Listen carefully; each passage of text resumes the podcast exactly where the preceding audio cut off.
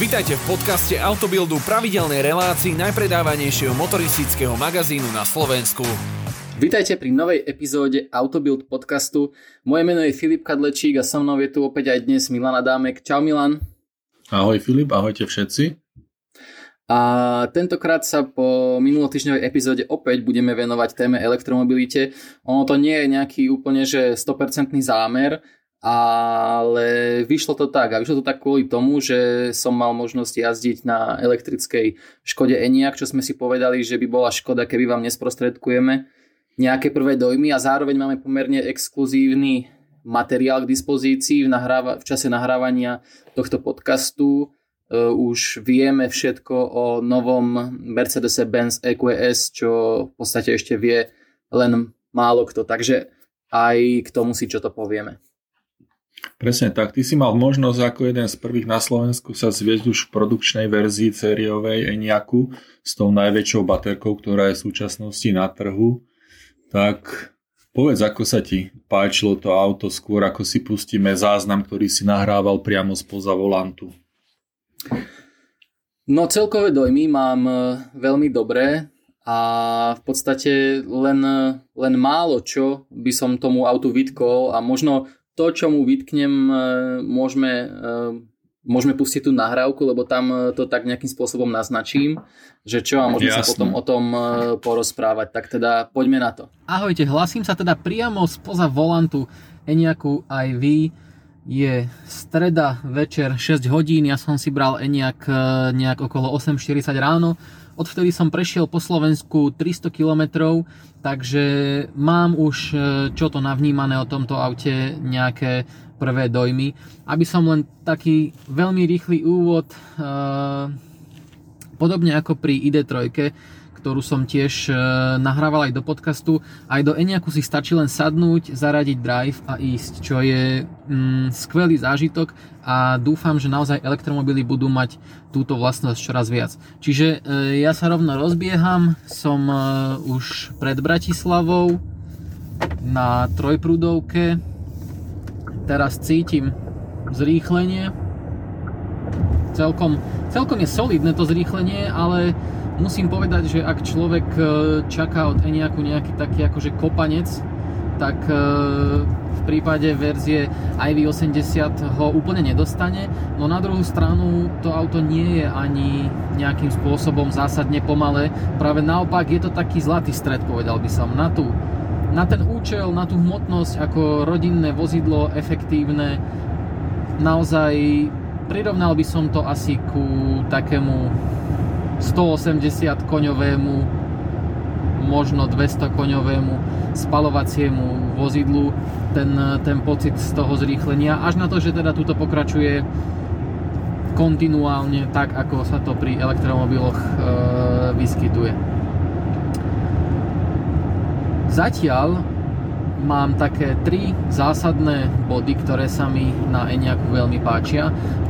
Rozvinieme si ich viac potom v podcaste aj s Milanom, eh, ale v každom prípade podvozok, interiér a jazdná efektivita. Tá jazdná efektivita sa prejavila aj práve na tých 300 km, kde v podstate áno, teraz mám akurát, som prekročil hranicu 300 km, trvalo mi to 6 hodín, ale samozrejme 6 hodín 43 minút, ale samozrejme aj s fotením, s nejakým zastavovaním a tak, čiže uh, je to celodenná akcia dneska pre mňa jazda na uh, Eniaku. No a zatiaľ mám priemernú spotrebu 21,8 kWh na tých 300 km s tým, že sa to skladá z povedzme 180 až 200 km okresné cest, cesty a teraz 100 km diálnice rôznym tempom. Čiže podľa mňa veľmi dobrý výsledok. E, počasie nie je vôbec optimálne a Eniak ma prekvapil tým, že sa dokázal stlačiť na relatívne nízku úroveň, v podstate porovnateľnú s ID3, čo by som absolútne nečakal. Najnižšia spotreba, akú sa mi podarilo zatiaľ dosiahnuť, tak to bol 17,6 kWh, to bolo úplne že pokojné tempo, ale 90 na 90, 50 na 50, žiadne nejaké e, povedzme príliš lenivé jazdenie, normálne s vyhrievaním, s klimatizáciou, so všetkým, čiže 17,6 a verím tomu, že by to išlo ešte aj podstatne nižšie, keby, keby som sa nejak zvlášť snažil, ale hovorím, stále vždy, keď testujem spotrebu, tak sa snažím, aby to bolo úplne odraz normálneho jazdenia, nie nejakého naháňania zázračných čísel. Ako som spomínal, okrem efektivity ma zaujal aj podvozok, ten je naozaj vynikajúci. Mám tu adaptívny podvozok DCC a krásne tlmí nerovnosti. V podstate posadka o nich takmer vôbec nevie.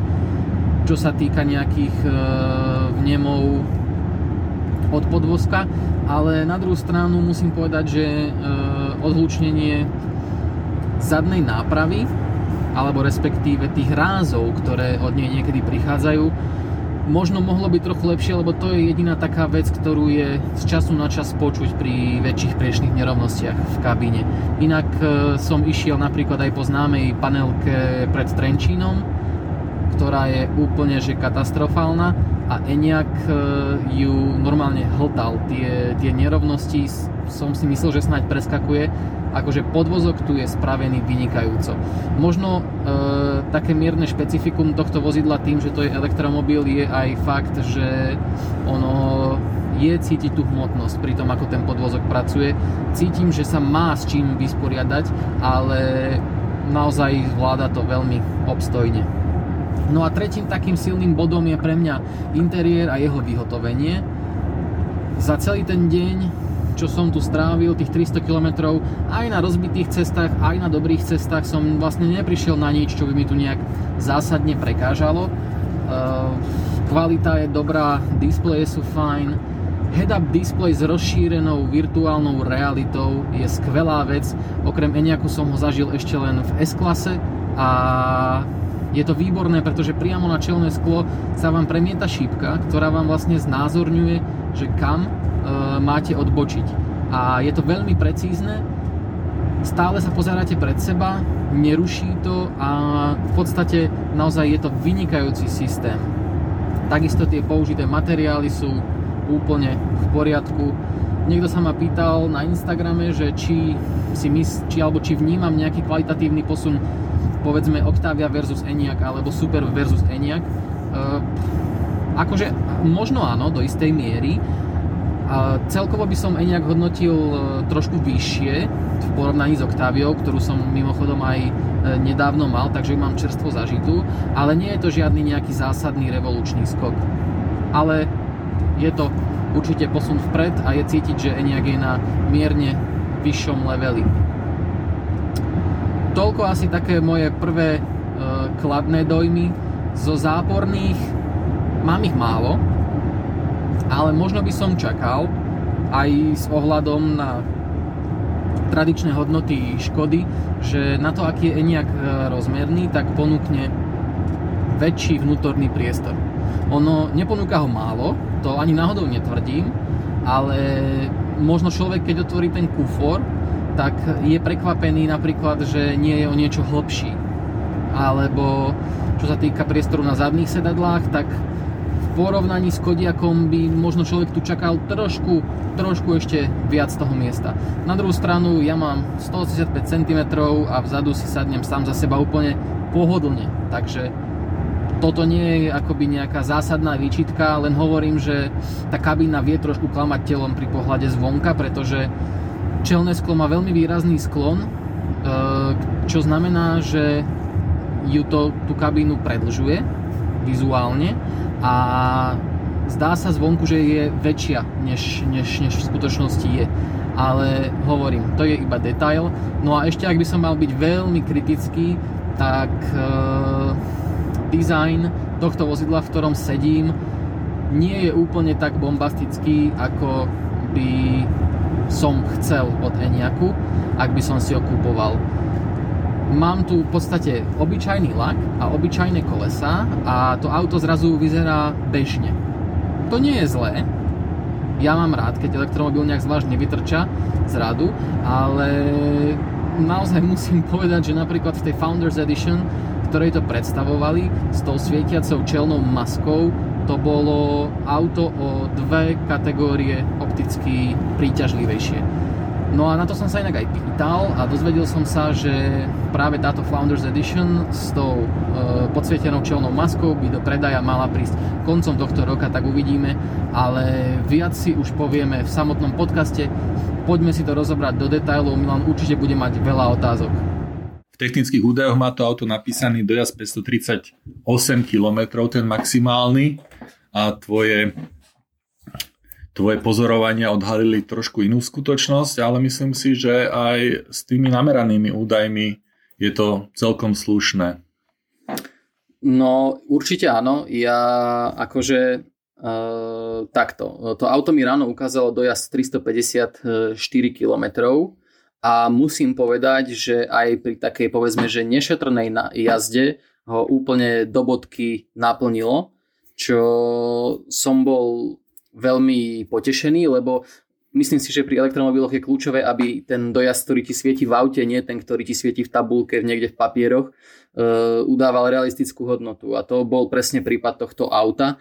A verím tomu, že ak by som sa snažil čo i len trochu, tak by som úplne bez problémov dokázal spraviť viac ako tých 354 km, ktoré mi Eniak ráno písal. Akože ja tam mhm. vidím potenciál taký, keď ti poviem, e, ako som to zatiaľ rátal, tak e, najnižšiu spotrebu, akú som dosiahol, ale hovorím, mm-hmm. to som sa e, absolútne nejak extra nesnažil, iba som normálne jazdil akoby s rozumom a s tým, že chcem e, ísť efektívne, tak to bolo 17 kWh približne a to bolo na ceste z Mijavy do Trenčína, lebo akoby tá moja testovacia trasa, ja som si auto bral v Bratislave a išiel som na ňom e, kade tade uh, Bezinok, Modra, Mijava, Trenčín po Kopaniciach, presne tak, mimo diálnice. Takže žiadna no, rovinka. Nie, nie, ani, práve že ani náhodou. A hovorím, bola tam tá spotreba okolo tých 17, niečo kWh a to mi vychádza, že je to ekvivalent dojazdu okolo 470 km pri, pri tej kapacite batérie, ktorá je, ktorá je dostupná. Dobre, nech 450 e, približne. Čo... To znamená, že po okresných cestách, kebyže ideš ustálenou rýchlosťou, alebo aj takou teda normálnou, tak by si tých Normál, 470 km v pohode dal na tú jednu batériu. Myslím si, že áno a hlavne sa mi páči, že tu človek môže reálne využívať e, ten adaptívny tempomat a jeho schopnosti, lebo pri elektromobile je veľmi dôležitá rekuperácia a ENIAC má 3 stupne rekuperácie. Mm. E, takú úplne slabú jednotku, ktorú som v podstate skoro ani Necítil. nepoužíval. Akože to bolo také... Tu som mal zapnutú málo kedy. E, potom dvojka, tá už bola taká, že, že lepšia, že, že trošku viac bola cítiť. No a trojka, tá bola už veľmi silná. To som používal napríklad v meste. A dá sa to Či... na trojke použiť už ako jednopedálové ovládanie? Rozmýšľal som nad tým a poviem ti, že som to nevyskúšal nikde, lebo mm-hmm. nie som si tým teraz istý, ale ono to má taký dôvod, že, že ja som v meste sa snažil využívať ten inteligentný adaptívny Jasne. tempomat, čiže auto mi zastavovalo automaticky. Fakt, že akože skoro vždy, keď som išiel cez obec, alebo v podstate vždy, som eh, sa snažil ísť čo najviac na ten uh, prediktívny tempomat, ktorý on zvažuje údaje z map, sleduje okolitú premávku a snaží sa čo najlepšie a najefektívnejšie prejsť tým mestom. A vtedy, to sa mi veľmi páčilo, si Eniak sám reguluje akoby tú úroveň rekuperácie. Rekuperácia sa prepne do režimu auto a vodič už na to nemá žiadny vplyv, vlastne sa len vezie. No a dokázal, dokázal si odčítať aj to, že by uvažoval ten systém nad tým, že sa blíži povedzme kopec dolu a že už by bol predpripravený na rekuperáciu? Že by dokázal z map občítavať aj tú geomorfológiu toho prostredia? Áno, akože on to má, e, má to mať e, zintegrované v sebe túto funkciu.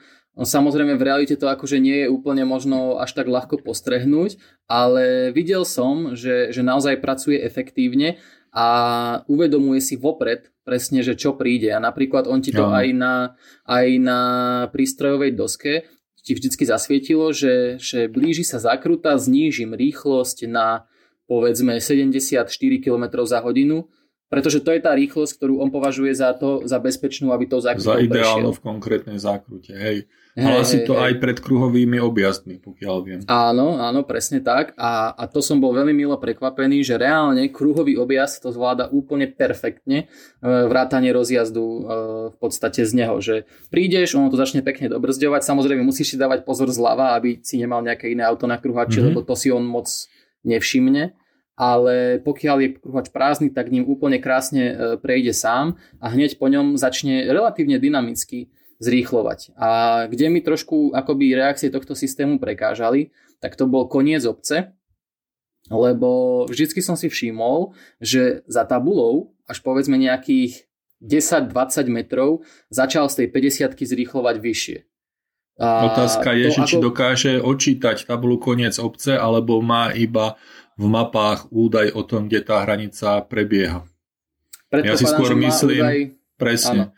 A, a tie naše hranice proste, ako sú zapísané v mapách, tak nie vždy sú totožné s tými tabulami. Vieme, ako sa s tými tabulami šachovalo ešte v nedávnej minulosti, že sa posúvali všelijakým spôsobom a toto tie auta nedokážu zachytiť. Áno, presne, akože, ale na druhú stranu e, mňa ako užívateľa, akože chápem, že v čom je problém, problém, ale ja ako užívateľ sa potom cítim tak, že za mnou ide vodič, ktorý, vieš, akí sú proste vodiči a máme to určite všetci. Už pred už každý, tabulou, už pred tabulou jasne, proste. zrýchluješ pred koncom obce už 125 aj, metrov. Každý. No a ja, a ja ešte, a ja ešte, aj keď proste je to, nemá sa to robiť, ale prax je taká jednoducho, bohužiaľ niekedy. A na druhú stranu niekedy sú tie tabule aj naozaj až už ďaleko za tou obcov. Čiže OK, keď je tam proste nejaké zrýchlovanie, dokážem to nejakým spôsobom akceptovať. A čo no, ďalšie ten... slovenské špecifikum, ako je ukončenie rýchlostného limitu križovatkou, to asi tiež nedokáže.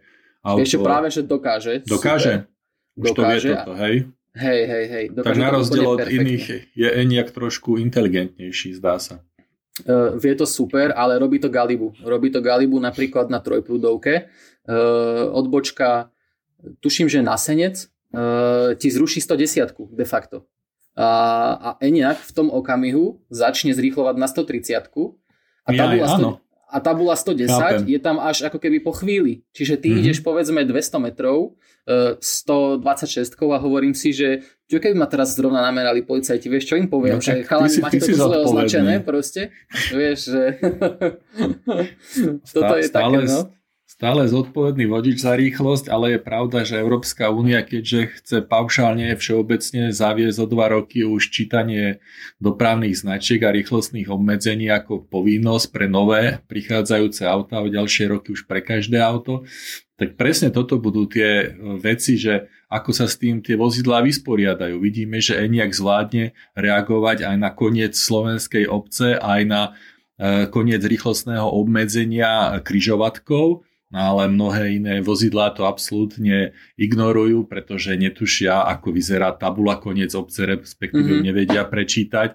A keď nemá uložené v pamäti tie hranice tých jednotlivých území, obcí, miest, mestských častí a proste všetkého, tak nemá šancu na to prísť a potom ty proste odchádzaš z obce a auto ide stále 50 hoci už by mohlo dávno zrýchliť na 90. No, presne, presne. A tento systém, akože aby sme ešte možno za ním dali nejakú takú bodku, tak e, paradoxne sa mi viac osvedčil v obci, než mimo obce, lebo v dedine fakt vedel skvelo uh, spomaliť do každej zákruty, predsa len niektoré tie obce majú aj povedzme skoro až uhle zákruty v rámci toho, ako tá dedina historicky Jasne. sa vyvíjala. Čiže on normálne kľudne išiel na 30 pekne to prešiel uh, bez problémov, ale keď som to skúšal mimo obce, tak viackrát sa mi zdalo, že tá prejazdová rýchlosť zákruty je vysoká na to, ako by som išiel ja. Hej? Že keď si to predstavujem, e, že idem povedzme s rodinou, lebo ten adaptívny tempomat považujem za taký pokojný jazdný ak, ak prvok, hej, že keď, keď chcem jazdiť komfortne, tak si to zapnem a idem.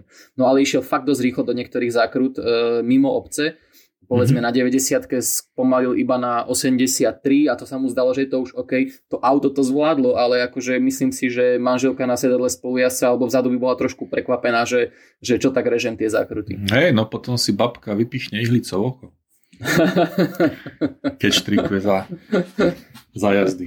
A inak ešte som ti chcel povedať, keď si sa pýtal o tej legislatívnej zodpovednosti a teda, alebo sme sa bavili o tom, mne sa už raz stalo, že som dostal pokutu. Vlastne ja som dostal iba jednu pokutu zatiaľ za rýchlosť e, v mojom živote a to bolo v Range Roveri Velar.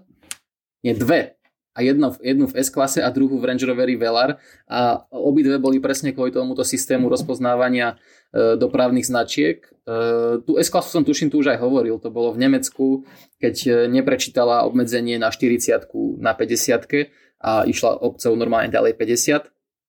A Velar sa mi stal na juhu Slovenska niekde v okolí Tornale.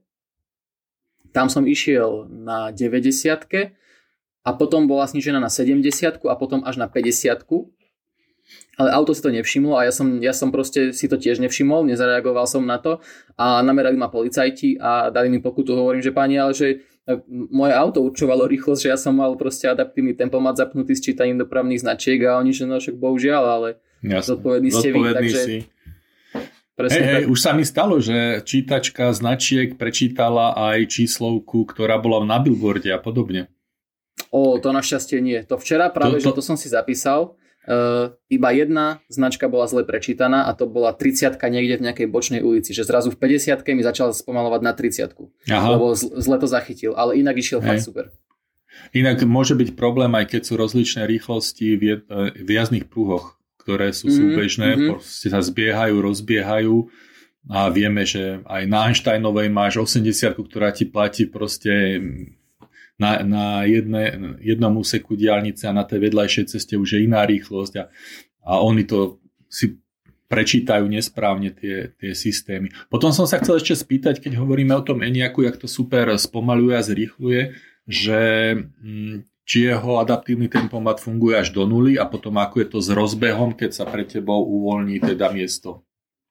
Áno, e, funguje až do nuly. A čiže to je um, úplne ideálny systém do, do nejakej meskej kolóny, pretože mm-hmm. ako sme sa už aj bavili, tak elektromobily majú naozaj v kolónach e, veľmi dobrú spotrebu často a je nastavený fakt, že citlivo, ako cítiť z toho auta taký akože m, trošku technologický posun, lebo m, mnoho aut, keď sú na adaptívnom tempomate, keď zastavia, tak oni proste stoja, až kým sa nerozbehne to auto pred nimi. Ale Mám. napríklad taký Enyaq, sa správal trošku ako ľudský vodič, že keď sa ten človek predo mnou posunul o 30 cm, tak ten mm-hmm. Eniak sa za, sa za ním posunul. Akože držal si tú, tú hranicu, ktorú, ktorú mal jednoducho nastavenú a keď sa auto predo mnou posunulo čo len mierne, ale stále bola napríklad červená, tak ten Enyaq si, si, ten, si to pekne došiel. A to hovorím možno 30 cm aj veľa, to bolo, že 5 cm, čo sa posunul, mm-hmm. ale videl som, že úplne je citlivý, sleduje to a rozbiehal sa pekne, akože rozbiehal sa dynamicky, takže v podstate si myslím, že ostatní vodiči si ani nevšimli, že, že ja by som reálne nemal uh, nohu na plynovom pedále, ale že auto ide samo. Nej. Teraz mám tiež takú skúsenosť s elektrickým autom v zápche, lebo zase sa obnovili zápchy, ako keby sa lockdown skončil a išiel som s jumpim elektrickým domov z mesta a naozaj počas tých 15 kilometrov jazdy v zápche, z toho bolo takých 10 kilometrov absolútne neubúdalo z dojazdu, pokiaľ sa človek plazí slimačným tempom, tak ten elektromobil je v tomto ohľade úplne efektívne vozidlo. Presne, presne. Inak na jumping mám, mal som spotrebu 16,4 e, e, v meste a na okreskách a teraz, jak sme ho boli fotiť a vybehli sme aj trošku e, na obchvat a podobne, tak, tak sa to zvýšilo mierne na 19, uvidíme, čo to urobí v priemere. Tak to je celkom pekné. To áno, áno, na také veľké auto, ale treba povedať, že je to 9-miestne auto, je to tá verzia XL, čiže dlhá, lebo iba do tej dlhej dávajú tú 75 kWh batériu, tú najväčšiu a ja na tom aute jazdím sám, takže, takže absolútne nezaťažené je to mhm, niečo. Mm-hmm, mm-hmm, jasnačka. No ja som inak ešte možno k tomu dojazdu, aby som nič nezostal dlžný uh, Škode, tak uh, oni nám hovorili, že tých 354 km to ukazuje, ale že je to aj kvôli tomu, že to auto si vypočítava ten dojazd na základe nejakých predchádzajúcich uh, jazdných uh, prejavov šoféra, ktorý ho šoféroval. A, a vraj ho mali Nemci, ktorí, ktorí ho nejak akože testovali, neviem či práve úplne že na okruhu, ale že akože dosť e, na neho dúpali a, a dosť akoby e, spotrebu vyháňali vysoko. Čiže je možné, že po mojom jazdení dne, včerajšom dnes ukázal nejakému ďalšiemu novinárovi už vyššiu trošku, e, vyšší dojazd trošku ten Eniak, takže e, závisí to veľmi aj od tohto. Možno keby to auto jazdím od e, začiatku iba ja sám, tak by som tam mával 400 e, ako cifru dojazdu, keď, keď sa donabíja na 100% to auto. Aká je tam schopnosť nabíjania, akým výkonom sa dokáže ENIAC os, e, tento 82 kWh nabíjať?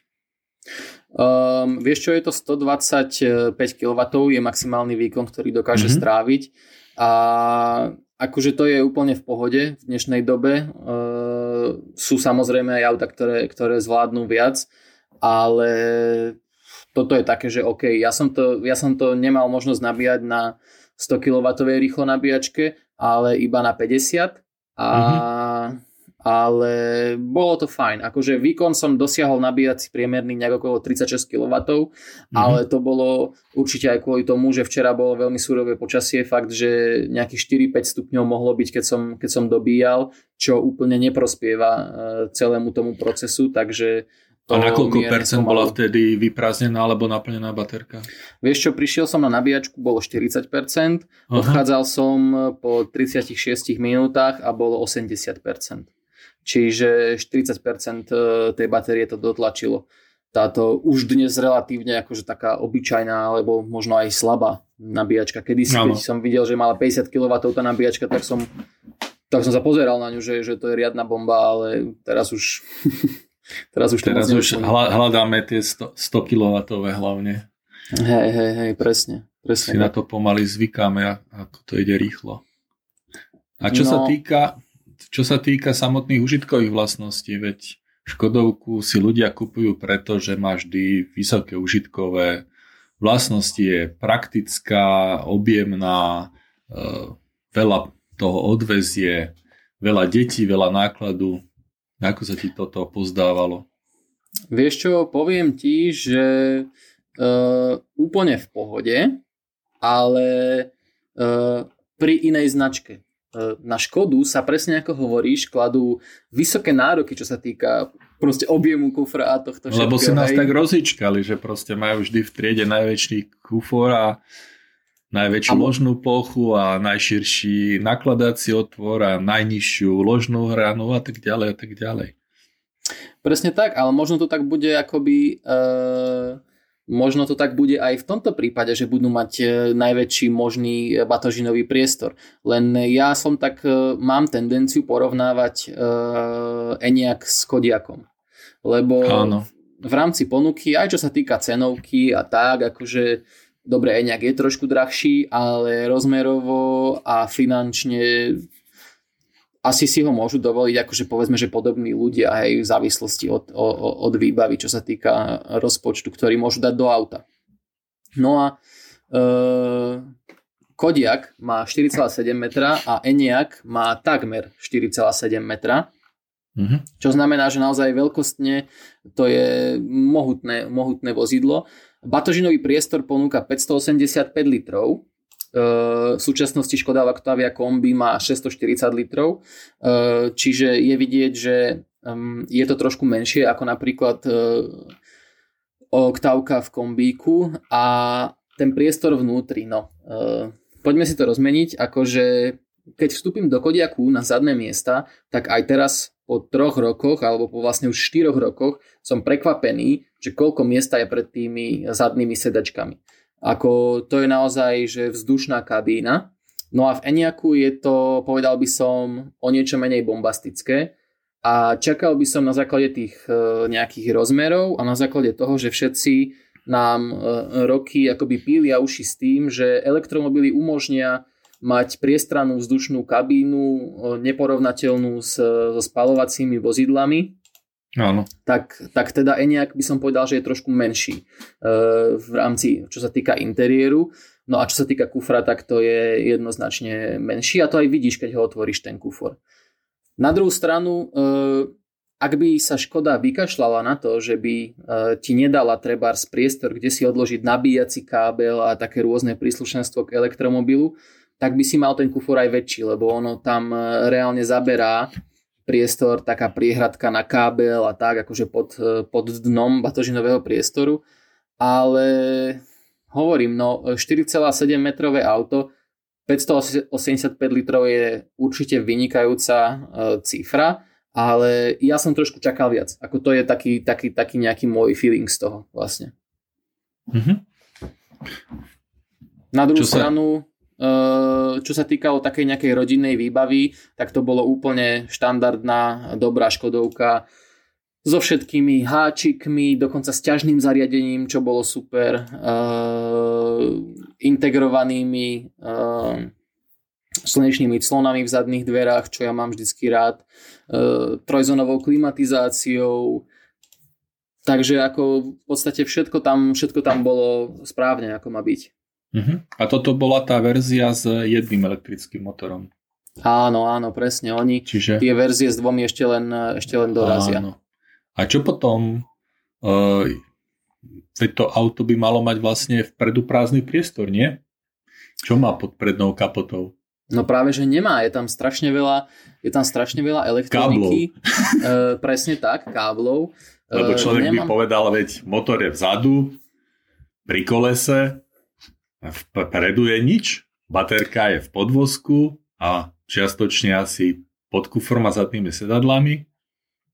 Jako, Čiže... Ja ti poviem tak, že ja normálne uh, budem sa musieť e, nejakého špecialistu na to opýtať, že čo presne dávajú uh, pod prednú kapotu, lebo uh, nevyznám sa až tak úplne vo všetkých tých elektrických zariadeniach, ktoré tam sú, ale videl som, že tam bolo niečo ako keby možno, čo sa mi zdalo, že by mohlo slúžiť napríklad na rekuperáciu predných kolies. Uh, že vyslovene niečo, čo vyzeralo ako buď nejaký dynamo alebo niečo také medzi, medzi, medzi prednými kolesami, hej, že e, možno sú tam aj takéto veci, ale ako hovorím, neviem to pr- úplne 100% pomenovať, ale v každom prípade je tam toho veľa. Je to taká tá riadiaca elektronika, akože e, to je, to je tá výkonová elektronika, no všetky tie nabíjačky a všetky káble, tie oranžové, vysokonapäťové sú tam pokrútené. Hej, presne by ma zaujímalo, ako je to s tou vysvietenou maskou, keď Eniak prichádzal v tej svojej first edition. To bola Founders Edition, áno, akože edícia zaklada- zakladateľov. Zakladateľov, presne tak. Tak, tak, tak. Tak nám ukazoval takú kryštalickú podsvietenú masku, ale pokiaľ viem, tak ten tvoj kus takýto vyčečkaný nebol celkom. No, akože to bolo to, že uh, ten môj kus, ako samozrejme um, nejaký, pokiaľ sa bude škode dariť, budú jazdiť v rôznych konfiguráciách po našich cestách. A toto bola taká konfigurácia, taká tá úplne obyčajná, ktorú by som povedal, že presne budeš stretávať. Bol to taký uh, modrý lak, uh, ktorý pôsobil takým flotilovým dojmom, ako, ako Škoda dáva na niektoré svoje flotilové auta, alebo dávala. V minulosti mal také úplne bežné disky kolies, v podstate keby nevieš, že to je elektromobil, tak uh, laik by nepovedal, že, že to auto sa nejako odlišuje od iných, čo je na jednu stranu super, na druhú stranu by som trošku tam chcel mať takého toho nejakého korenia, alebo jak to povedať, vizuálneho a to by presne mohla priniesť tá maska, ale s ňou vraj sú nejaké problémy a v každom prípade by mala prísť koncom tohto roka práve v tej Founders Edition. Mm-hmm. Čiže uh, oni ju uvedú a ju potom budú dodávať, len to nebude úplne tak skoro, ako, ako, ako to všetci očakávali. No a to je škoda, lebo akože všetkých nás trošku namosali na tú čelnú masku, ktorá vyzerala super, no a, a potom zrazu teraz to auto príde a na, čel, na, akoby na mieste čelnej masky, tam, kde máme štandardne grill priedušný, je taký čierny plast s nejakou štruktúrou, ktorý možno vo verzii Sportline s rôznymi čiernymi ďalšími doplnkami vyzerá OK, ale tuto bol napríklad pôsobil tak možno trošku lacne by som povedal, že dizajnovo to auto Eniak je pekný, hej, ale tento môj kus, akože, že by ma nejak zvlášť chytil za srdce, by som nepovedal rozhodne teda. Nej. Základná verzia, tá 50 stojí 34 500, potom 60 sa začína na 40 tisícoch, 80, ktorú si jazdil ty, 80, pretože podľa akumulátora sa to označuje, tá sa začína na 47 500, ale ten tvoj kus, ten bol ešte dovybavený, takže... Ten bol ešte dovybavený od 13 tisíc eur, čiže 60 757 eur. Čiže, uh, čiže sa dá povedať, že zadnokolka Eniak tej výbave, ako si mal ty, je takmer dvojnásobne drahá ako, ako základný základ. Dá sa to povedať určite a ako hovorím, ešte som nemal akoby ani takú tú najvyčačkanejšiu verziu, ale, ale z hľadiska výbavy som mal naozaj e, silný kus, lebo mal som napríklad Matrix, e, Matrixové predné svetla, čo je super vec. Mal som e, rozšírený balík jazdných asistentov, v rámci ktorých bol aj ten prediktívny tempomat, o ktorom sme si hovorili. Mal som napríklad 360 stupňovú kameru, to mm-hmm. už mhm. v takomto aute dnes e, by som teda rozhodne akože prijal, ak by som si ho konfiguroval. A ešte čo musím vypichnúť v rámci výbavy rozhodne, tak to je ten head-up display s podporou rozšírenej reality, lebo to fungovalo úplne perfektne.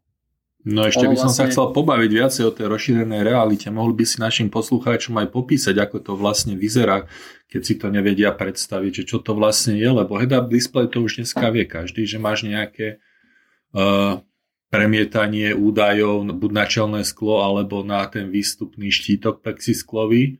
No ale čo to potom pridáva navyše, keď tam je aj rozšírená virtuálna realita? Ono si to treba predstaviť tak, že v podstate uh, je to dosť futuristické. Uh, to auto, to auto uh, sníma ten uh, priestor, kadiaľ prechádzate a preto vie presne z pohľadu vodiča, umiestniť na, na vozovku, alebo respektíve v prípade nejakú jemne nad vozovku šípky, ktoré ťa priamo v reálnom čase navigujú, kam máš ísť, čiže buď doprava alebo doľava, označujú ti konkrétnu e, zákrutu, konkrétny výjazd, ktorý máš ísť. Je to ako keď si to predstaví človek ako nejaká navigácia v Need for Speed proste, alebo v nejakej počítačovej hre, hej, že vyslovene pred sebou vo vzduchu ideš, lebo takto. Ten uh, head-up display máš povedzme, že na úrovni 10 cm od palubovky. A, uh-huh. a tam, sa, tam sa ti držia tie všetky na tom čelnom skle, tie všetky základné informácie, vrátanie rýchlosti, základných navigačných pokynov a tak. A, ale potom ešte je taká plocha nad tým, možno aj 30-40 cm, akoby tak opticky, keď si to tak vezmem, prerátam, kde sa môže vyskytnúť tá šipka, kde, kde ju to auto zvládne premietať. A je to famózne, lebo v podstate ty máš pustenú navigáciu, vôbec nemusíš riešiť povedzme nejaké ani zvukové pokyny, ani ju mať zapnutú akože na centrálnom displeji, proste sa jej absolútne nevenuješ a zra, iba si pozeráš, že o kilometr budem odbočovať a kde presne ukáž, tak to auto ti presne naznačí na reálnu vozovku úplne, že mm, napríklad taký príklad jeden za všetky, e, schádzam z diálnice a, a mám ísť povedzme doprava, tak najskôr ti v diálke v diálke taká maličká šípočka svieti doprava a ako sa približuješ, tá šípka sa zväčšuje, to sú také tri šípky, ktoré ukazujú doprava. Oni sa zväčšujú, zväčšujú, zväčšujú. Čiže normálne to rešpektuje perspektívu. Áno, presne. Je to, je to všetko v rámci takej prirodzenej perspektívy a, a takto aj pôsobí veľmi prirodzene. No a oni ti vlastne na konci zaparkujú kvázi presne nad tým zjazdom, ale úplne, že presne nad ním, aby si presne vedel, kadiaľ máš ísť. Čiže je to precízne, je to veľmi uh, informačne hodnotné a musím povedať, že takýto systém som zatiaľ zažil iba v S-klase. Tam fungoval uh, podobne dobre vlastne, takže uh, Škoda alebo koncern Volkswagen je, je, je s týmto prvkom na úrovni vlajkovej lode Mercedesu v súčasnosti. A to ale nepreháňam, fakt je to dobré. Naši nemeckí kolegovia sa trošku pri tomto systéme stiažovali, keď jazdili ID4, že nelicovalo to občas, že proste to nedodržiavalo tie jazdné pruhy, alebo sa to premietalo e, z pohľadu toho vodiča trošku bokom a podobne. Práve, že ja som absolútne nemal takú mm-hmm. skúsenosť. Neviem, mm-hmm. že... E, možno ja to už tak... medzi tým dovyvíjali trošku lepšie. To je jedna vec, že možno softwarový update, ale možno druhá vec, že ja som rozmýšľal, uh, ako to rieši výšku napríklad mňa alebo teba, Presne. lebo ty si predsa len vyšší ako ja a nie som si istý, či to sleduje polohu mojich očí a či na základe nich to prepočítava tú perspektívu, lebo som si povedal, že ja som taký povedzme priemerne vysoký Európan, že na mňa to možno sedí perfektne, ale na teba by to možno nebolo úplne ideálne, lebo si trošičku vyšší napríklad. Tak no, toto uvidíme, Výš, to neviem. Vý, výšku head-up displeju si väčšinou človek nadstav, nastavuje, ale t- túto rozšírenú realitu neviem, či je tam nejaká možnosť nastavenia. To by práve že malo fungovať úplne automaticky, lebo si neviem predstaviť, ako by som to vlastne podľa čoho nastavil. No práve, no práve. Ale ono to je možné, akože teraz e, fakt, že nie som si istý, ako tento systém presne funguje. Na druhú stranu dnes tie autá sledujú pohyb vodičových očí, e, mnohé. Takže je možné, že to prepočítavajú aj na základe polohy e, mojich alebo tvojich očí. Tak, ale lenže ja som mal napríklad slnečné okuliare. A to neviem, ako by robilo. A to musím povedať, že to bola taká ako keby e, možno trošku nedomyslená vec, že už dnes existujú aj e, mm, head-up displeje, ktoré sú ošetrené tak, aby si ich aj v polarizačných okuliaroch videl. Lebo mm-hmm. toto som napríklad nevidel v polarizačných okuliaroch. Normálne mi tá šipka zmizla a mm-hmm vybavené, hej, takže mohol som si vybrať, buď budem šoferovať v okuliároch polarizačných, alebo budem vidieť čipky. Čiže toto je možno taký priestor do budúcnosti na zlepšenie, trošku to nejak ošetriť, aby to nezmizlo. Musíš si kúpiť okuliare s inak orientovanou polarizáciou. Hey, hey, hey. Alebo si natočiť hlavu trochu. Alebo otočiť hlavu 90 stupňov bokom a zase sa to objaví tá šipka. Presne tak. A ešte, e, ak by som teda dokončil tú príplatkovú výbavu, kvôli čomu bolo to auto také drahšie, tak e, mal som tam adaptívny podvozok a naozaj ten e, by som určite odporúčal, ak človek má priestor v rozpočte, pretože to auto bolo neuveriteľne komfortné, ale fakt, že veľmi komfortné, veľmi. Ako na pomery mainstreamových značiek to hltalo nerovnosti krásne úplne. Hmm.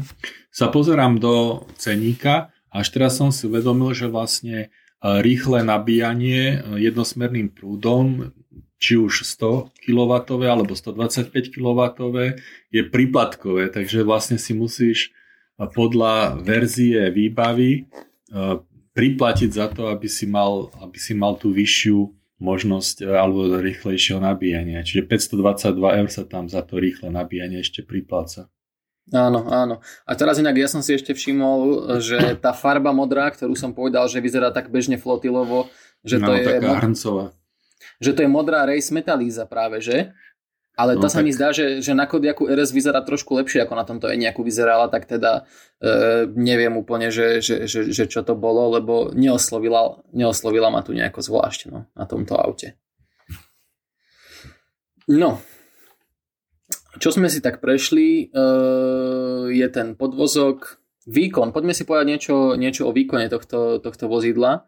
Eh, ten má 150 kW, 204 koní a to by som asi tak povedal, že to je také totožné s takým 200 koňovým naozaj spalovacím autom. Uh, šprint na stovku to má zvládnuť za 8,6 sekundy a to je v podstate dnes také lepší, lepší priemer, povedzme, hej. A tak som to auto aj nejak cítil, že ak, ak čaká človek kopanec od nejakú, že fakt ho to hodí vpred, keď, keď dupne na plyn, tak uh, nie, akože zrýchluje to tak pekne, ale nič extra. Je to najvýkonnejší momentálne nejak v ponuke, ten slabší má 180 koní alebo 132 kW a ten úplne najslabší 148 148 koní alebo 109 kW, takže tam to bude ešte potom s tými dynamickými jasnými výkonmi trošku slabšie.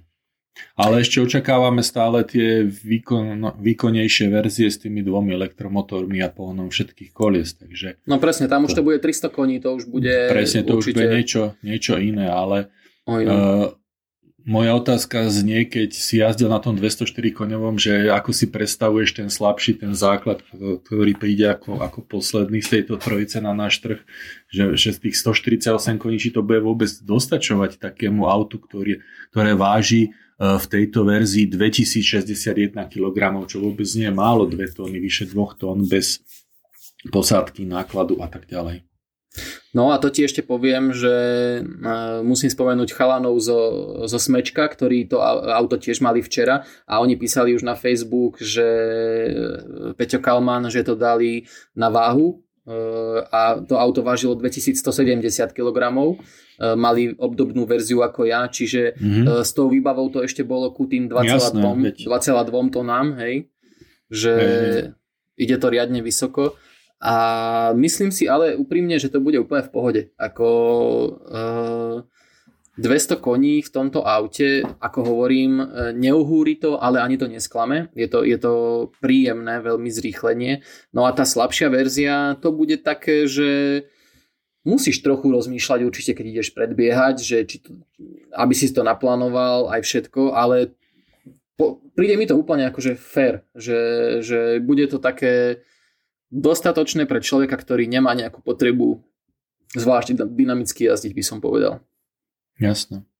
Veď tie rýchlosti, ktoré tam dosahuješ, sú úplne dostatočné. Otázka je fakt iba pri tom predbiehaní, možno pri predbiehaní do kopca a podobne, že to ma trošku akože prekvapilo, lebo e, presne akože prvýkrát som nejakú tak e, fakt, e, že naplno dupol e, na plyn, keď som išiel predbiehať kamión, na, síce na takej dlhej rovinke, videl som, že nikde nič nie je, ale teda čakal som vtedy ako keby taký väčší záťah vpred a, a neprišiel, tak som si hovoril, že o, že E, alebo teda neprišiel. Prišiel, ale čakal som možno trošku viac, lebo sme všetci zdeformovaní z toho, aké tie elektromobily jednoducho majú ťah. A teda akože povedal som si, že no tak teda túto musím normálne jazdiť, normálne premýšľať, žiadne, že sa spoliehať na nejaký úplne uletený, uh, uletený ťah uh, toho elektromotora. A je to tak, no, že takto, ale ja to chcem uzavrieť tak, že je to v pohode, hej, že nie je to žiadne ani že pomalé, ani nič. Je to Samozrejme, také veď normálne, ešte prednedávnom sme jazdili na autách, ktoré mali 120 koní a považovali sme ich za extra výkonné, tak teraz Presne. sme naozaj takí rozhičkaní. Trošku je to skresľujúce pri tých elektromobiloch, že tie výkony zrazu nám za posledné roky tak extrémne zrástli, že 200-300 koní ako keby bolo úplne bežné, tak potom Presne. sme zhýčkaní z toho. Je pravda, že pri tých hmotnostiach človek potrebuje trošku viacej výkonu, ale zase to asi úplne stačí na druhej strane, keď dokážeš si kúpiť elektromobil podstatne lacnejší len za to, že oželieš 50 koní, tak pre mnohých to môže byť riešenie. Riešenie, Určite, ako, ako vôbec presadiť elektromobilitu v praxi. Určite áno, veď keď si zoberieš takú Daciu Spring napríklad, veď tá bude mať tiež úplne minimálny, minimálny výkon a je to proste zamerané na, na nízku cenu a za tú cenu dostaneš adekvátnu protihodnotu, čiže uh, tak to je. Ešte by som chcel k Eniaku a k dynamike povedať, že grip tu je ako, ako pri zatiaľ asi skoro každom elektromobile, čo som jazdil, vynikajúci, akože to auto, e, netreba sa báť toho, že to je zadnokolka, že by človek s ním nejak lietal hore dole, kade tade e, po ceste. Práve naopak, e, tá elektronika to vie veľmi inteligentne manažovať prenos, e, prenos sily na jednotlivé kolesa a ukázalo, ukázalo sa mi to aj v takej neplánovanej offroadovej zložke, kde som išiel v dosť šmiklavom bahne. Dosť som sa bál, že tam ostanem vysieť. Ale... To sa ti ako podarilo takto zablúdiť, že si behol do blata? No, e, bol som nedaleko obce Vinosady, ešte skoro na začiatku mojej, mojej e, cesty včerajšej a pozeral som sa hore, že Vinohrady, tam boli nejaké rozkvitnuté stromy, už hovorím si, že tam bude nejaká pekná fotka určite s Eniakom, že odbočím tam z hlavnej cesty, idem ta tam pozrieť. No a všetko bolo v poriadku a akurát, že som išiel už pomerne dosť dlho rovno po úzkej ceste, kde sa nedalo otočiť a zrazu mm-hmm. sa tá úzka cesta zmenila na... Mm, Poľnú na polnú cestu. Na pole. No, ako nebolo Bolo to podmačané, úplne... niekoľko dní pršalo tu na západnom Slovensku, takže... Áno, takže... presne ako hovoríš. Viem si predstaviť, ako dvojtonové auto tak pekne sa sklzne do toho blatka. No a, a klzalo sa dosť, boli tam také jemné kolaje, potom v článku e, bude aj fotka tej cesty, som si to odfotil, aby bolo vidieť, že, že o čom hovorím, boli tam kaluže, boli tam kolaje, akože veľmi som sa bál o to, že či to Eniak zvládne prejsť, ale zvládol to prejsť a normálne som reálne cítil, ako mi tie kolesa raz zabera jedno, raz druhé, potom zrazu dostane jedno, tak viac preskočí, druhé menej, ako krásne to rozdeľovalo uh, úplne uh, silu medzi jednotlivé... Medzi ľavé zadné a ľavé pred, medzi ľavé zadné a práve zadné koleso, hej. Presne tak. A ďalšia vec ešte, ktorá môže uh, veľmi zaujímať našich poslucháčov, uh, odhlučnenie to je, to je výborné. Ako to fakt, že mm, na ceste medzi Bratislavou a Pezinkom v súčasnosti kvôli obchvatu prerábajú jednu kryžovatku a je tam položený úplne že čerstvo, nový, krásny, tichý asfalt. A Milan na tom asfalte novom to auto bolo tak tiché, že som sa cítil ako v nejakom lietadle chvíľu, že okolo mňa chodili auta a ja som a ty si počul nepo... okolo idúce auta, alebo Ja som ich práve že počul úplne vzdialene, ako keby som bol, ako keby som bol 20 metrov od nich, že nepočul som skoro nič v tom aute a to bolo úplne krásne. Akože fakt e, odhlučnenie je výborné a aj čo sa týka, treba keď som mal nachytané blato e, po tej offroadovej vložke neplánovanej a keď mi vypadávalo spolu s kamienkami z kolesa, tak som počul, že aj podbehy sú fajn vyriešené, čiže e, odhlučnenie je tam výborné a to je dôležité pri, pri elektromobile. Určite áno, pri elektromobile človek očakáva, že bude tichý už z podstaty veci a potom aj tí konštruktéri nám hovorili, že musia zapracovať ešte výraznejšie na tom odlučnení, dať tam viacej tých absorčných materiálov a dvojité skla a tak ďalej a tak ďalej, pretože vlastne všetka tá hlučnosť od kolies a, a zvonkajška a aerodynamická hlučnosť je o to prítomnejšia, o to výraznejšia, o čo menej počuješ motor, lebo potom to všetko naokolo ti to prehluší, takže preto vlastne bývajú elektromobily ešte výraznejšie zabezpečené proti prieniku hluku do kabíny. A strašná sranda je na tomto je nejakú, e, že keď otváraš prednú kapotu, to je len taký úplný papundekel. To je ani akože, vieš, to je neodhlučnené, nič, to je iba kus plechu, a, lebo motor štandardný, spalovací musí byť odhlučnený, hej, čiže Jasne, tam je nejaký tam musí, materiál aj všetko. Niečo. A tu keď a nič nie je, no sú tam káble, tak je, to... ne, nerobia žiadny hluk. Presne, no, presne. Hej, to len tak zdvihneš a váži to 3 kilečka, akože fakt, že som bol prekvapený, že čože, takáto kapota tu je. Celkom sranda. No jasné. Ideme sa porozprávať aj o tom EQS od Mercedesa.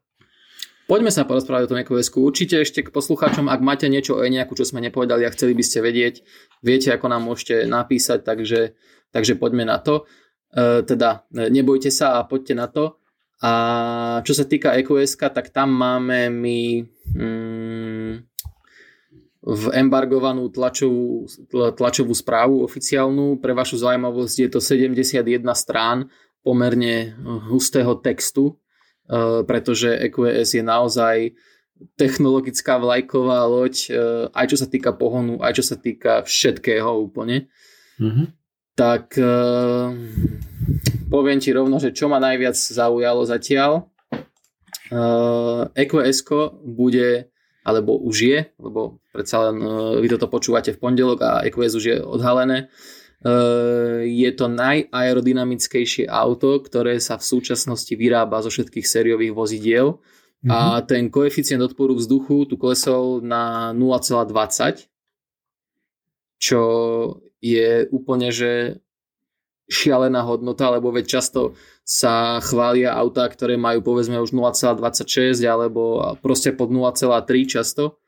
No a tak toto je taký dosť nový, by som povedal, že benchmark, ale na druhú stranu treba povedať, že to EQS dosahuje e, takúto takú, takýto odpor vzduchu na špecifických 19-palcových AMG diskoch, ktoré predpokladám budú za, zamerané na e, maximálnu aerodynamiku. A v režime sport, kedy ho vlastne vzduchový podvozok e, spustí e, čo najnižšie ku k zemi, aby bol vlastne tak, že čo najbližšie k zemi. Áno, už Mercedes aj požiadalo zaregistrovanie svetového rekordu pre sériové auto v oblasti najnižšieho aerodynamického odporu, takže budeme tu mať ďalší svetový rekord. A je zaujímavé... Áno? No Nie, pohode, pohode, hovor.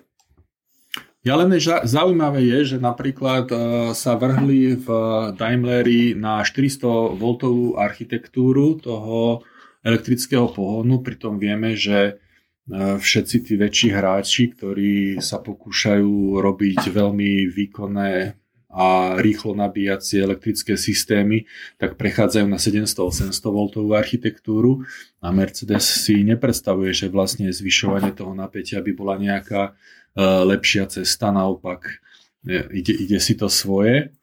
Takže to je celkom zaujímavé, že vlastne to riešia iným, iným spôsobom technickým.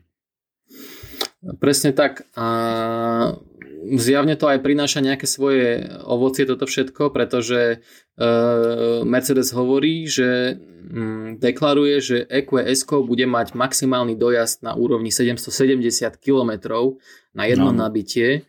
To bude a... s tou najväčšou batériou 107,8 kWh. Presne tak. No a hovorí, že táto batéria má výrazne, výrazne vyššiu energetickú hustotu než napríklad EQC a že jednoducho je to akoby batéria ďalšej, ďalšej generácie, generácie. čiže... Áno. Uh, Mala by ja umožniť som... nabíjanie až výkonom 200 kW, čo je ešte viacej kW, čo je ešte viacej ako Porsche Taycan, ktorý bol doteraz taký rekordér rýchlosti nabíjania, takže Mercedes bude vedieť sa nabíjať rýchlosť 200, e, teda výkonom 200 kW, čo je za 15 minút by mu malo pribudnúť 300 km. Mm, pri tejto je... batérii a pri verzii s pohonom zadných kolies. Čo, je čo, je naozaj, čo je naozaj super, keď, ak, ak to samozrejme nejaká tá nabíjačka dokáže v reálnom čase, v konkrétnom momente splniť všetky tie ideálne podmienky, aby si tú na, najvyššiu možnosť dosahoval v tom momente, čo sa mne ešte nikdy nepodarilo dosiahnuť maximum, čo slúbuje výrobca. Ja som už akože niekde videl na niektorých uh, fotkách akože uh, našich kolegov z iných redakcií, že akože kde tu nabíjal niekto povedzme tým výkonom okolo 96 Nie, kW. Niekedy sa to dá tak, chvíľkovo akože aj presiahnuť dokonca. Aj naši mm-hmm. nemeckí kolegovia, keď robili, myslím to bolo vtedy Audi e-tron, tak mali tam taký pík na, tom, na tej krivke nabíjania, že aha, tu sme nabíjali dokonca viac ako uvádza výrobca, ale to trvalo mm-hmm. proste 2-3 z celého toho rozsahu nabíjania, potom to zase padalo, lebo baterka sa zahriala, už zase to išlo dolu a podobne. Je to komplexný problém to nabíjanie. Nie, keď niekto povie, že dokáže sa to nabíjať až výkonom, tak to znamená, že áno, dokáže sa to nabíjať takým výkonom, ale všetky ostatné výkony pod tým sú reálne. Áno, presne, presne tak. To je ako keď uh, uh, my tu máme taký mám takú väčšie trápenie s internetom, že zaplatím si za nejaký Áno, ale reál, reálne ide iba niekedy takou rýchlosťou. Áno, áno. Potom voláš provideromi, že prečo Hej. mi to ide iba tretinovou rýchlosťou, no lebo to je možné, ale vy ste si zaplatili za vyššiu, ale to je maximálna. No, presne, ale, presne. ale garantovaná minimálna je niekde úplne inde ako maximálna. Presne tak. Ale Ma... uh, ak môžem späť k tomu EQS a ešte dokončiť no, e, ten, ten akumulátor, tak uh, je dosť prekvapivé, že Mercedes-Benz uváža, uvádza VLTP spotrebu uh, v podstate od 15,7 kWh uh, do 21,8 kWh v kombinovanom jazdnom režime, mm-hmm. čo, čo sú špičkové čísla na to, že EQS bude mať 2,5 tony. Už Hej. v tej ako keby EQS 450 verzii, uh, ktorá je zadnokolka, má 2480 kg a EQS 580 Firmatic uh, s pohonom všetkých kolies má o 100 kg viac, 2585 kg, ale napriek tomu deklaruje Mercedes naozaj nízku uh, spotrebu elektrickej energie a k tomu môže napríklad prispievať aj práca uh, s teplom a termálny manažment. Ja som si tak akože som sa zameral v tej tlačovej správe na to, že vlastne ako EQS bude generovať teplo a ono to tam je nastavené tak, že nastavené tak samozrejme, že hm, to auto využíva odpadové teplo e, z batérie, čiže, čiže má e, tepelný výmenník, rekuperáciu e, toho tepla. A to by malo podľa Stuttgartu stačiť v podmienkach nad 5 stupňov Celzia. Že vlastne e, pokiaľ je vonku viac ako 5 stupňov Celzia, tak vykúriš auto iba tým odpadovým teplom batérie. No a pokiaľ e, nie, tak e, má k dispozícii vysokonapäťový teplovzdušný PTC ohrievač a to je také, že hm, čo to je? tak e, ja som si to googlil a v podstate to využívajú už dnes aj dieselové motory napríklad. Je to taký akože uh, ohrievač, ktorý by mal byť relatívne účinný, čo sa týka uh, jeho náplne práce. No a ten môže pomôcť kabíne, ale zároveň môže pomôcť aj, aj batérii a to vtedy, keď napríklad teploty vonku klesnú pod minus 25 stupňov Celzia, vtedy začne vyhrievať ten akumulátor alebo čo som bol prekvapený vtedy, keď e, sú teploty nižšie ako 10 stupňov Celzia a je požiadavka na vysoko e, výkonné nabíjanie. Že vlastne vtedy ten akumulátor musí mať teplotu nad 10 stupňov Celzia, aby všetko fungovalo tak, ako má. Čiže e, je to tam fakt, že hranie sa s fyzikou v, úplne, a s chémiou úplne v rôznych oblastiach. Myslím, že sme ešte nespomenuli výkonové verzie nového EQS. Vlastne základ je 245 kW, 333 koní a tá špičková verzia 385 kW, 524 koní. Samozrejme, batérie sme spomínali tú silnejšiu, tá slabšia je 90 kWh a bude k dispozícii ako zadnokolka alebo s pohonom všetkých kolies. Áno, Max, áno. Maximálna rýchlosť je stanovená na 210 km za hodinu, čo je pri elektrických autách asi tiež celkom výnimočne veľa. Presne tak. A čo sa týka tých výkonov, tak Mercedes už rovno avizuje, že je v pláne aj ponúknutie verzie, ktorá bude mať výkon 560 kW, čo je v prepočte na, na, na konské síly 761 koní, tak mm-hmm. 762, pardon, so zaokrúhlením, čo je viac ako akékoľvek v podstate AMG, ktoré sa dnes eh, predáva s V8 eh, biturbo mm, motorom tie špičkové 63. Tak. Equus, je to limuzína 5,2 metra. Mm-hmm. Na zaujímavý je rázvor náprav, ktorý je 3,21 metra, takže naozaj asi ten priestor vo vnútri bude úplne parádny. Tak, tak, tak.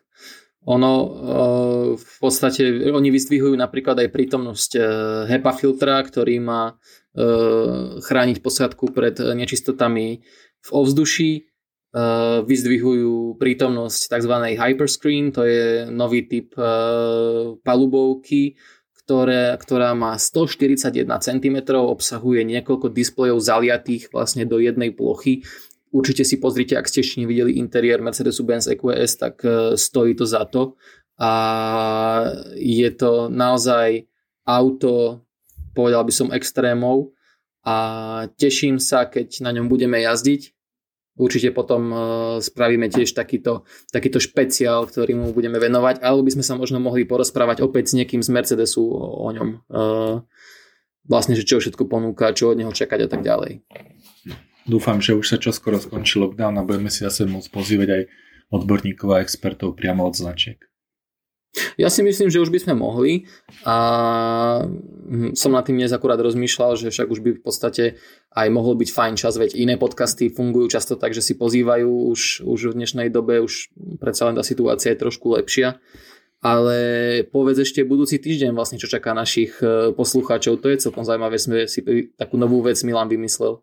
No zase elektromobil, ale to naozaj nie je nie je našim zámerom, ale by sme to prehusťovali teraz naše podcasty nejakými iba elektrickými autami, ale toto bude taký zvláštny elektromobil, ktorý nebude sa vôbec nabíjať a budeme ho aj tankovať, ale bude sa tankovať vodíkom, bude to Toyota Mirai, fuel cell, teda bude mať palivové články, ktorých sa vodík a atmosférický kyslík menia na vodu a pritom sa vyvíja elektrický prúd. A sme si vymysleli, že keď ten Miraj budeme mať, a keďže je to trošku obmedzenie, že na Slovensku nemáme žiadnu plniacu vodíkovú stanicu a príde z Viedne už naplnený na Slovensko, tak to využijeme ako, ako naše polné mobilné štúdio a budeme v ňom priamo nahrávať náš podcast, ďalšiu epizódu aj s Filipom. Tak som zvedavý, čo, čo zažijeme za volantom Miraj takto týždeň. Uvidíme, uvidíme. Dobre, tak čo? ďakujem ti. Ďakujem ja, všetkým za pozornosť. Ešte si chcel niečo dodať? To je všetko, myslím. Uvidíme, ja uvidíme, myslím. uvidíme ako, to, ako ten Miraj bude, bude fungovať a ako to s tým vodíkom bude pracovať ja už som mal možnosť dávno, dávno na predošlej generácii si zjazdiť tiež iba kúsok a je to zaujímavý kus techniky.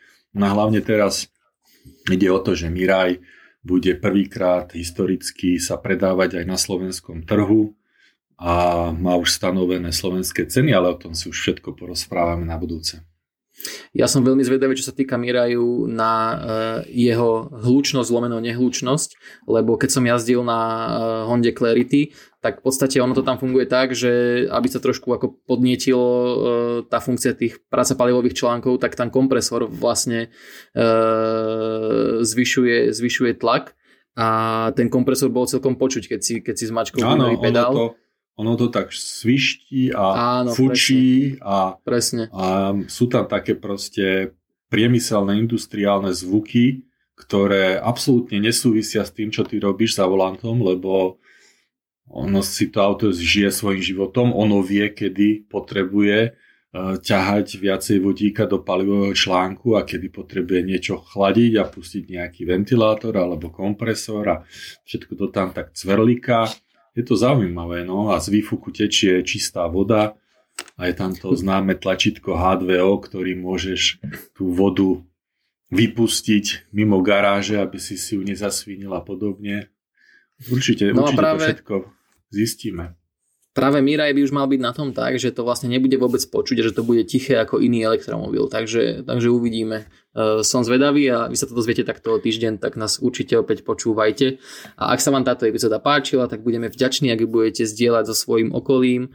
Uh, musím povedať, že ste využili niekoľky našu výzvu na to, aby ste nám napísali, uh, že sme si dobre pokecali s vami v správach, či už na našom Facebooku alebo Instagrame a určite e, tak spravte aj na budúce, opýtajte sa, my vám radi odpovieme pokojne aj v rámci podcastu, takže majte sa pekne a pekný, pekný deň ešte prajeme. Pekný deň a do počutia. Do počutia. Počúvali ste podcast Autobildu, najpredávanejšieho motoristického magazínu na Slovensku. Na príprave tejto časti sa podielali Filip Kadlečík, Milan Adámek, Tomáš Valent a Matej Martinček.